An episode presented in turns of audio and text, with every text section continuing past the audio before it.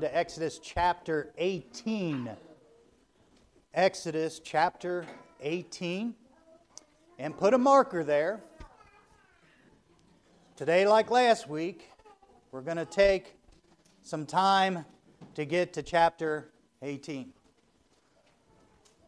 There's going to be a lot of review again. And I'm learning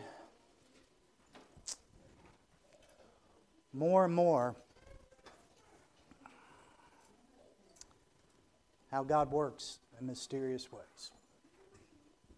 I think today's message will go right along with what Brother Mike was teaching this morning and, and help uh, again and, and just trying to speak to our hearts about uh, certain matters. You know, Mike and I, I mean, we meet, but we meet over at Tim's house. And it's usually, uh, ah, uh, you know, those kind of things. That's how we communicate over there, you know.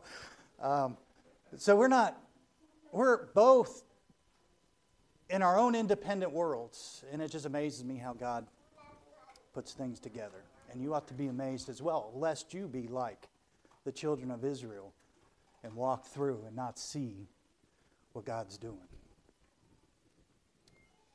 So don't turn a deaf ear because you may say, I've heard this already. You went over all this. A lot of times pastors do that. But there's reasons. God sometimes has to do that. We're going to continue our journey through the wilderness with the Israelites. It has been an unintentional series of messages we could name Christianity Boot Camp Lessons in the Wilderness. Now, that's not this morning's message, Andy, so we'll get to that in a moment. So far, we've walked with Israel beginning at a place of no hope in the flesh, pinned between a sea of human impossibility and an oppressive Egyptian army coming to enslave them again. And I'll say no. I think Israel probably came to the conclusion that Egypt may be coming to destroy them eternally. An army whose heart was hardened an army who suffered plagues and bore the death of their firstborn because of them. Because of them. Because of God. This is very well the answer of the hardened heart.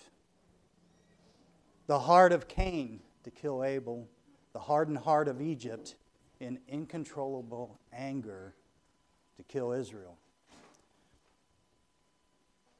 This is a picture of God's great salvation when He leads us to a place of truth in our lives, a place where we're helpless to the power and bondage of sin. The realization that sin is coming to take us down once for all in eternity. Hell awaits. And no matter how hard we try to escape it, no matter how good of a person we are, to overcome it. We find ourselves coming to the truth whereby we cry helplessly to God for a miracle. At the cry of the Israelites, we saw the mercy of God by the pillar of the cloud turning from before them, going behind them, and holding back the fast approaching enemy who, without God's mercy, would soon kill them or so bitterly enslave them that they'd probably rather die than to live. This gift of mercy could be defined as divine time, a unique time of clear choice to repent, to turn our back on the only life we know, a life of survival of the fittest, a life void of answers to our existence, our purpose for living, and where we will go when we die. Mercy stands as a temporal wall, temporarily holding back the judgment of sin and its just reward. It is at this time, a precious, fleeting time, a time where the Holy Spirit clearly persuades us to turn our backs on our meaningless, misunderstood life, to turn to a life built on a promise of God a life of separation unto God, a life to find reason, purpose, and destiny, a life that is foreign to human sin nature, to be followed by faith, the substance of things hoped for, the evidence of things not seen, a life lived no longer by natural means and human explanation, but by supernatural means in accordance to the Word of God through the teaching, leading, and understanding given by the Spirit of God. It is a new life. Therefore, if any man be in Christ, he is a new creature. Old things are passed away. Behold, all things are become new. The Israelites, they had the example of faith by their father Abraham. Hebrews 11:8 by faith Abraham when he was called to go out into a place which he should afterward receive for an inheritance obeyed and he went out not knowing whither he went by faith he sojourned in the land of promise as in a strange country dwelling in tabernacles with Isaac and Jacob the heirs with him of the same promise for he looked for a city which hath foundations which hath foundations whose builder and maker is God they had a story from the past and a promise for the future, but they also had 400 years of experience of developed doubt. However, they not only had a story from the past, but they had a miraculous visitation from God by recent experience 10 plagues of supernatural nature and of supernatural protection, may I say the last of which will be a feast to be forever observed and remembered by the nation of Israel, known as the Passover. This time of mercy and supernatural revelation is a time of no excuse in our lives. It is a sobering time, a supernatural time whereby, as a nation, will be saved from Egypt and separated unto God. Now, I say a nation, you, you do need to understand that this salvation, though there's application personally, it was a salvation of a nation. It's amazing. God deals with nations, He deals with nature, and He deals with human beings, individuals. The Israelites, at their cry to God, saw their enemies stayed. An enemy who would dare to pursue after Israel after experiencing God's judgment of terrible plagues. An army who would not turn back at the supernatural hindrance by a pillar of cloud of darkness. What would you think? You're stuck between place with a cloud in front of you of darkness, of supernaturalness. After all you've experienced, they hard, they were so hard-hearted, they were coming after him. I don't think they were going to let him survive. I, I think they were just so hard.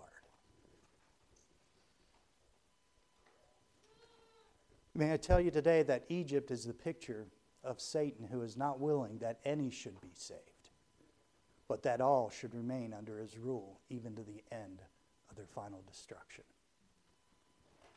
In Zechariah 10 11, Egypt is represented by a scepter. A scepter, one of subservient rule to bondage. Also in Zechariah 10 11, another enemy nation is noted Assyria specifically the pride of Assyria. Assyria would be characterized as the most cruel of all the enemies Israel would face. Egypt would enslave, but Assyria excelled in the cruelest torture tactics and enslaved Israel by terrorism tactics to the point of suicide over the thought of being captured by Assyria. Though being shut in by the land and sea, according to God's plan, which could not fail, there was a moving of the Spirit of God coming from the east, a Holy Ghost wind that blew that night, which presented the clear path of salvation, the represent, representative of Christ, a miraculous dry seabed for Israel to march through. Now I'm going to read Zechariah 10 11. And Andy, this is going to be some fodder for you when we talk of, about uh, Israel and, and their final time. It says, And he shall pass through the sea with affliction, and shall smite the waves in the sea, and all the deeps of the river shall dry up, and the pride of Assyria shall be brought down, and the scepter of Egypt shall depart away. Now, this, though this language here speaks about a time yet in the future of the millennial reign of Christ on earth. It is ref- reflective representation of God's deliverance through the Red Sea and reflective of the crossing of the Jordan into the promised land. The point I want to make here is the specific wording wording that the sea was passed with affliction. Jesus was afflicted. He suffered and he died. He bore our sins. But it also says he shall smite the waves of the sea. That sea split open, made a wide open path. He overcame death, hell, and the grave by the power of his resurrection. That, as we might say, at his expense, and at his expense alone, we pass through the sea on dry ground by his power and his power alone. But as we move through this reflection, I want to take just a little rabbit trail. Maybe this is helpful for Andy as he's been doing some study.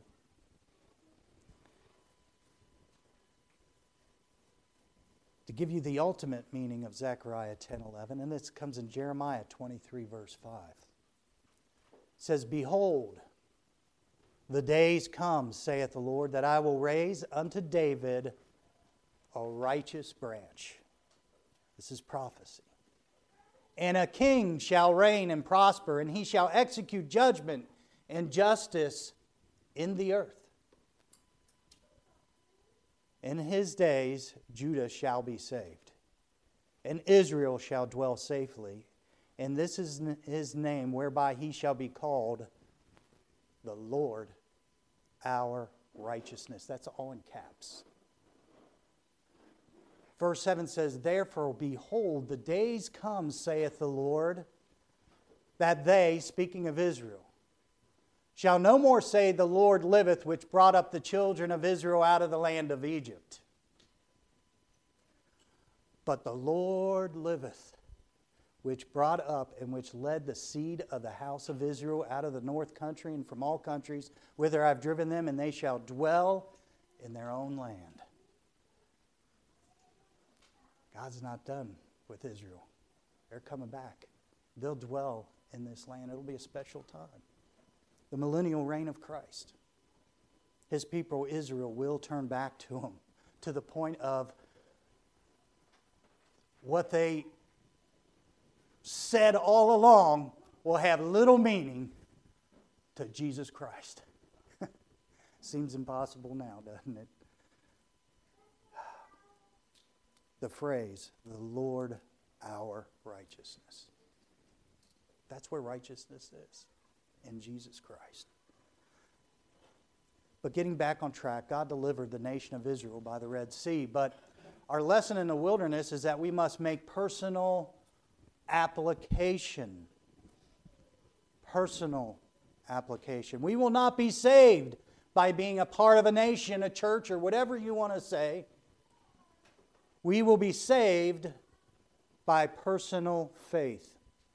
Hebrews demonstrates true personal faith in Christ and references the lack of personal faith to be to save found in the Hebrews in the wilderness. Exactly what you were saying. Yet not all. That's a general statement. There were some that got it. The point is that it's up to each individual to trust Christ by faith, to set aside your works and to seat your faith in Christ, the only one responsible to save you, to sanctify you, to keep you. This is the place of rest for the believer. And we are commanded to stop from our works and enter into his rest.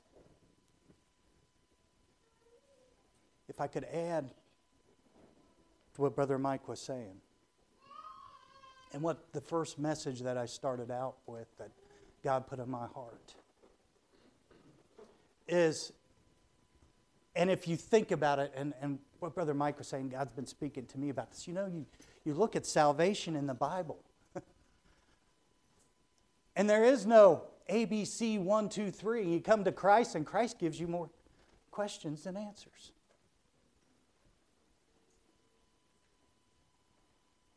Because what's important is that you know it.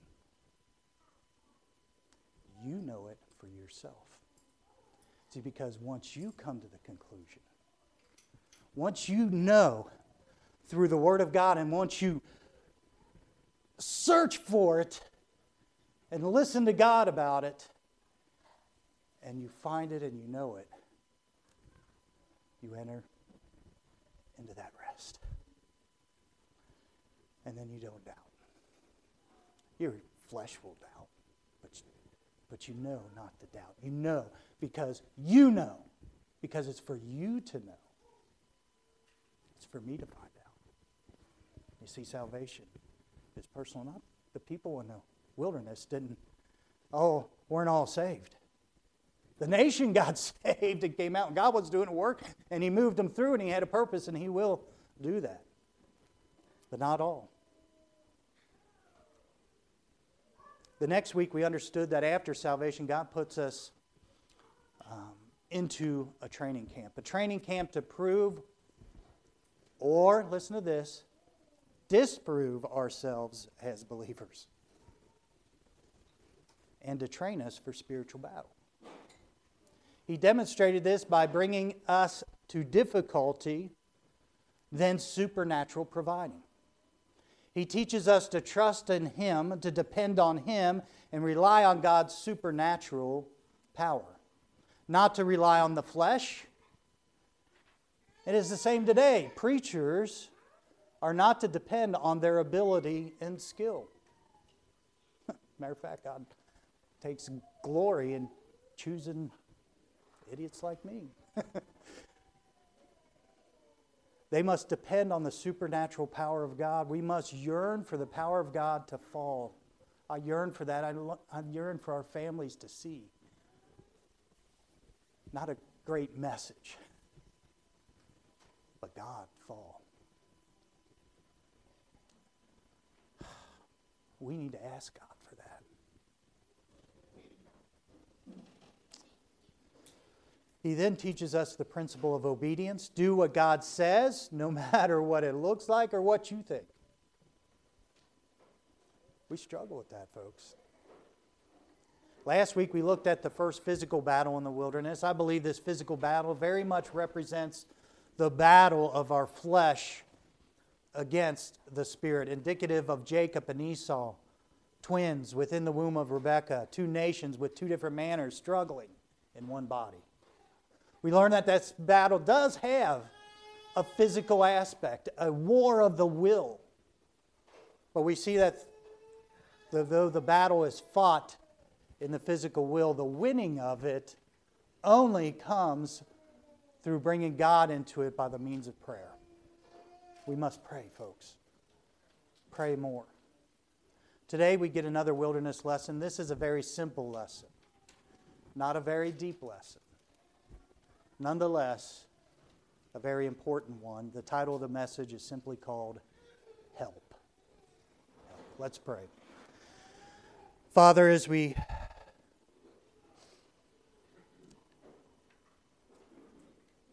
get started in this message of help,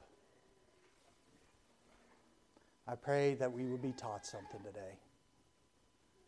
Sometimes messages are just really pretty simple and practical, and this one is. Not real deep waters at all. But, Father, necessary. And so, Father, I pray that we would get what we need to get out of this message, each one of us. In Jesus' name I pray. Amen. All right, turn to Exodus 18. Should be have a place there. Exodus chapter 18, and I'm just going to go through the entire chapter, and I'll make some stoppages along the way says in Exodus 18:1 when Jethro the priest of Midian Moses' father-in-law heard of all that God had done for Moses and for Israel his people and that the Lord had brought Israel out of Egypt then Jethro Moses' father-in-law took Zipporah Moses' wife after he had sent her back and her two sons of which the name of the one was Gershom, for he said, I have been an alien in a strange land, and the name of the other was Eleazar. For the God of my father said he was mine help and delivered me from the sword of Pharaoh, was past life there. And Jethro, Moses' father in law, came with his sons and his wife unto Moses into the wilderness, where he encamped at the Mount of God.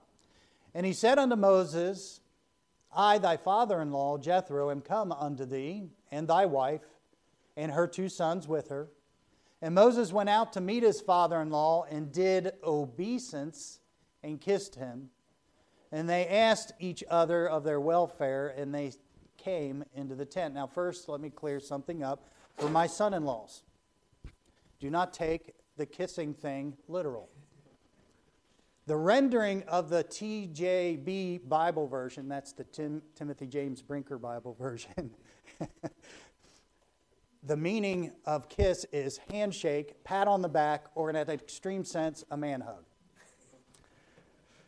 But all joking aside, we begin to see the aspects of a meek man, the man Moses. Moses practiced something here that would later be written, later, should I say, be written in the fifth commandment of God to honor and respect your father and mother.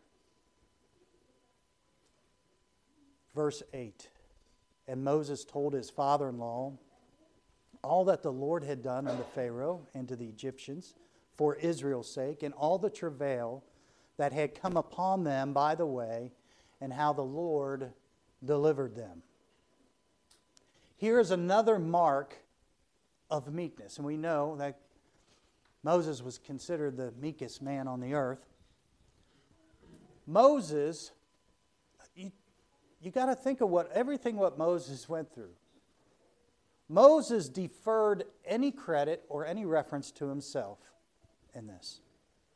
He gave credit to God in all that was done. You know, for most of us, most people, they start their story with I, the story of them through the process, and they mix in a few me's and myself's. and you know, in the flesh, I would say that Moses probably had some good reason to maybe mention some of the things he went through, but he didn't.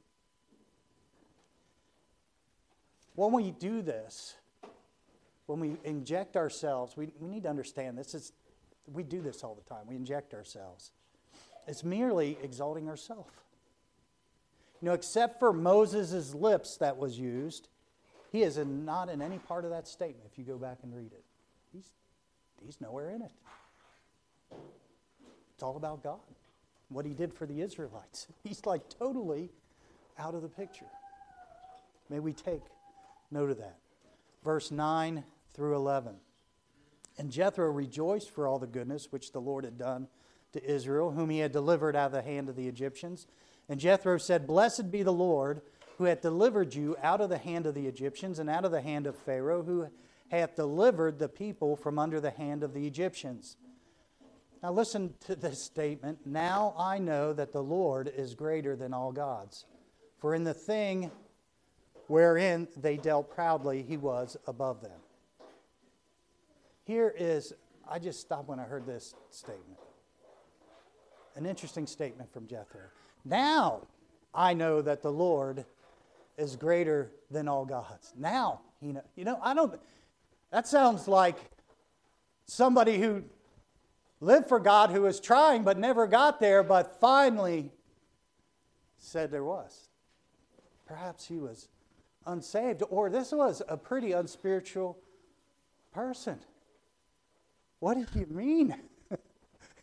now that you realize that he's, he's the greatest God over all these gods.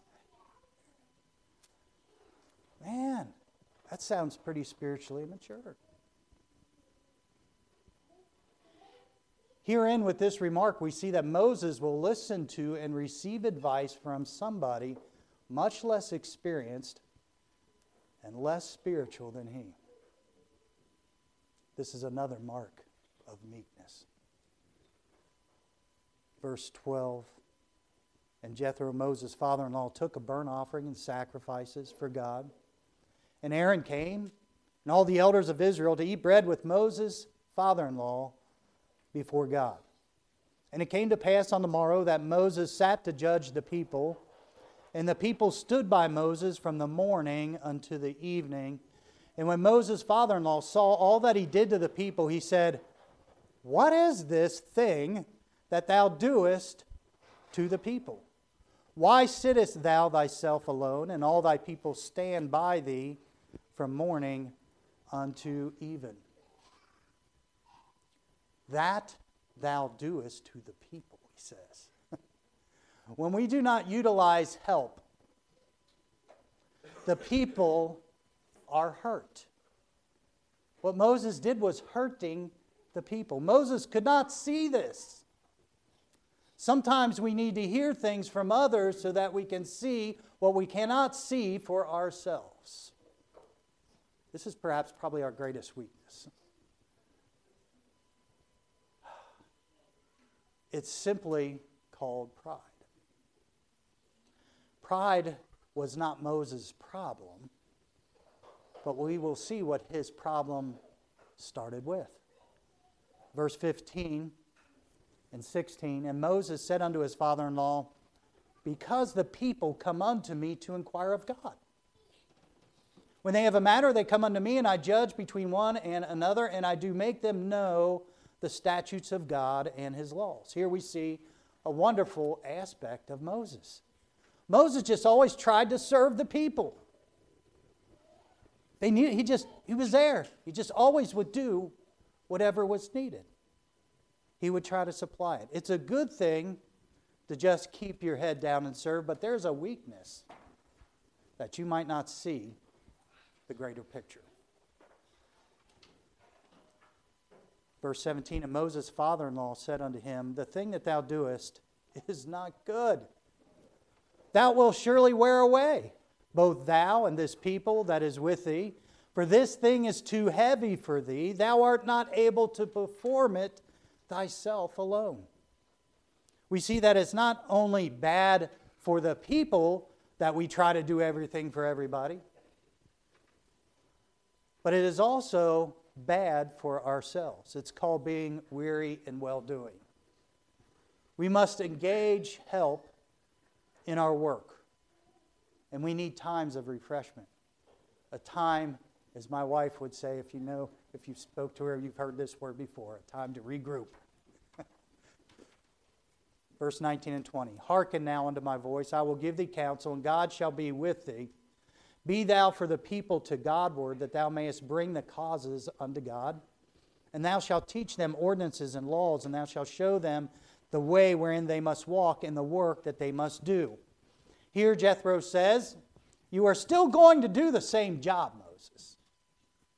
You're not going to shirk your responsibilities here. But you need to engage help. But not just any help. This help will be qualified help. This is the start of pretty practical advice. There's a lot of practicality in this. Advice even the world knows.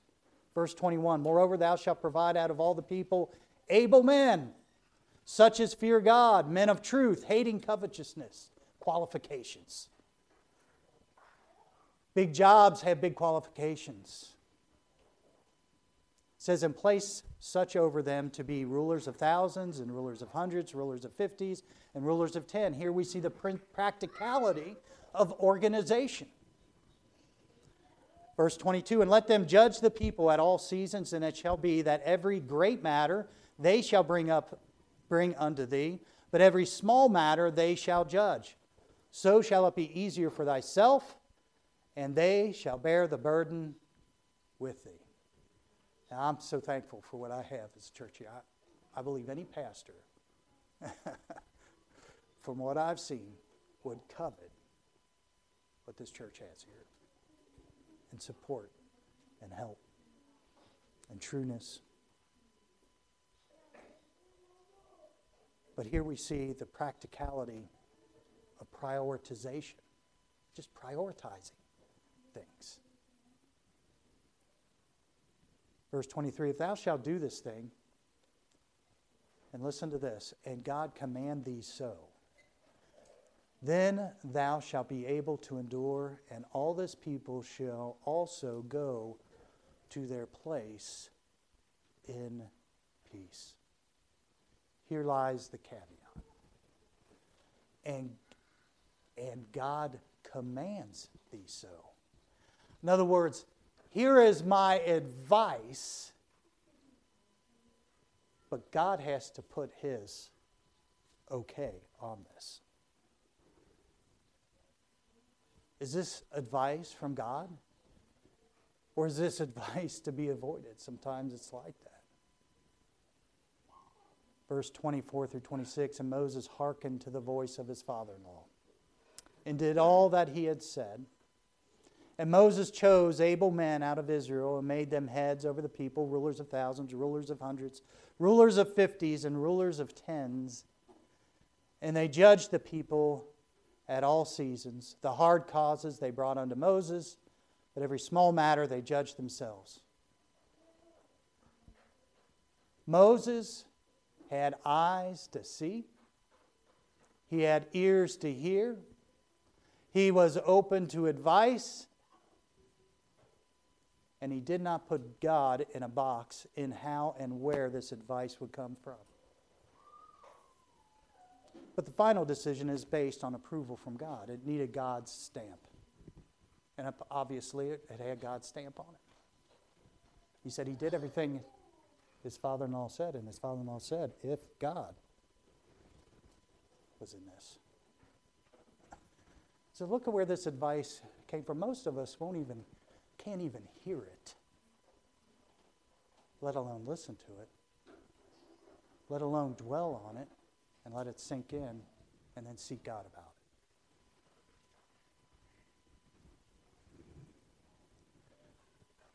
We've been going through a series of movies at Close to Home with the men on Thursday. And I tell you, it's I, what, and I've watched it before, but more and more, they're looking at where did the people, where, where did Israel go through the Red Sea at? The miracle of the Red Sea, you know? And there's all these opinions. They're basically classified in these, what he calls both groups, people of faith. In other words, they're not, these aren't, uh, you know, agnostics or uh, evolutionists. They're both people of faith, is what he's describing them. But one takes what he calls a Hebrew view, which is a miraculous view.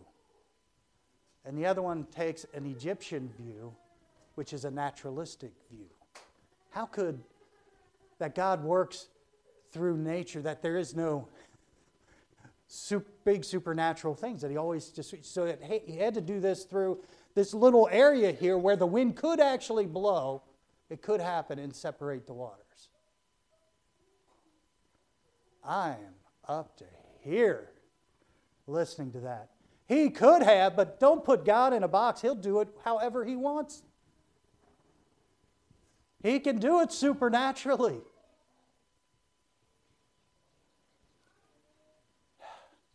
We don't realize how many times we put God in a box and how He's going to work. Religions are really famous for that. God can do what He wants, when He wants, how He wants, and is perfect every time. I have no problem believing, man, if He can make the world in six days, he can separate a humongous sea like that. But he didn't do it like that. He decided to do it overnight. He has a reason, he has a purpose. Don't struggle with it. I'll tell you what, as I think about these people of faith, I wonder if, like Mike was saying, they came so far but haven't crossed over. What kind of God do you have? What kind of God do you have?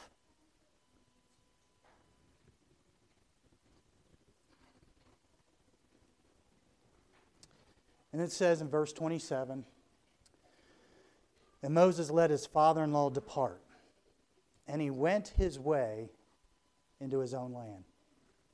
Advice comes and goes. What is God advising you of at this very moment? It's a special time. When things are stayed back, the world is pushed back, and God, the Holy Spirit, can speak unto you. And he's saying something. What is he saying? What advice? is He giving you? With the pianist coming, heads bowed and eyes closed.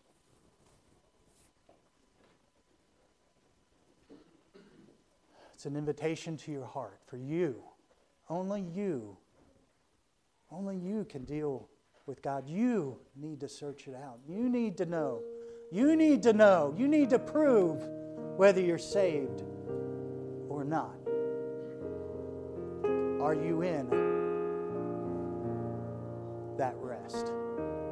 Ever wonder? God doesn't need rest, He made a day of rest. Here's what He's talking about. From the very beginning, He knew what He was doing. There's no reason we can't just fully trust Him and give Him everything in our heart life. Have you done that? Have you put your trust in Him who cannot fail? Have you departed from your works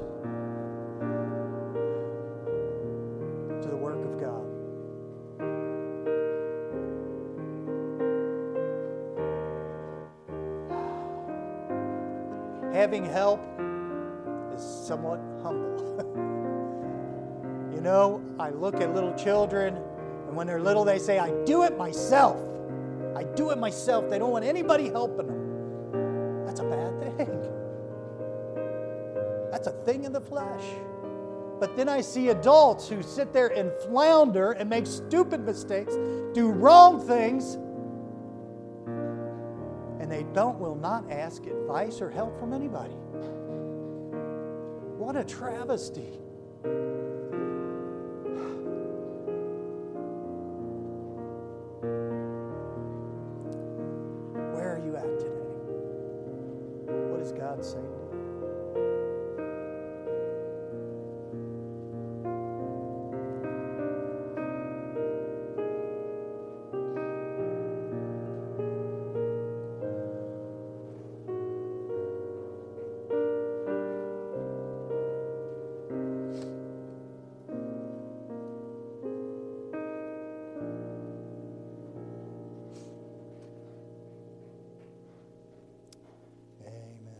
You for your attention. Pray God spoke to your heart.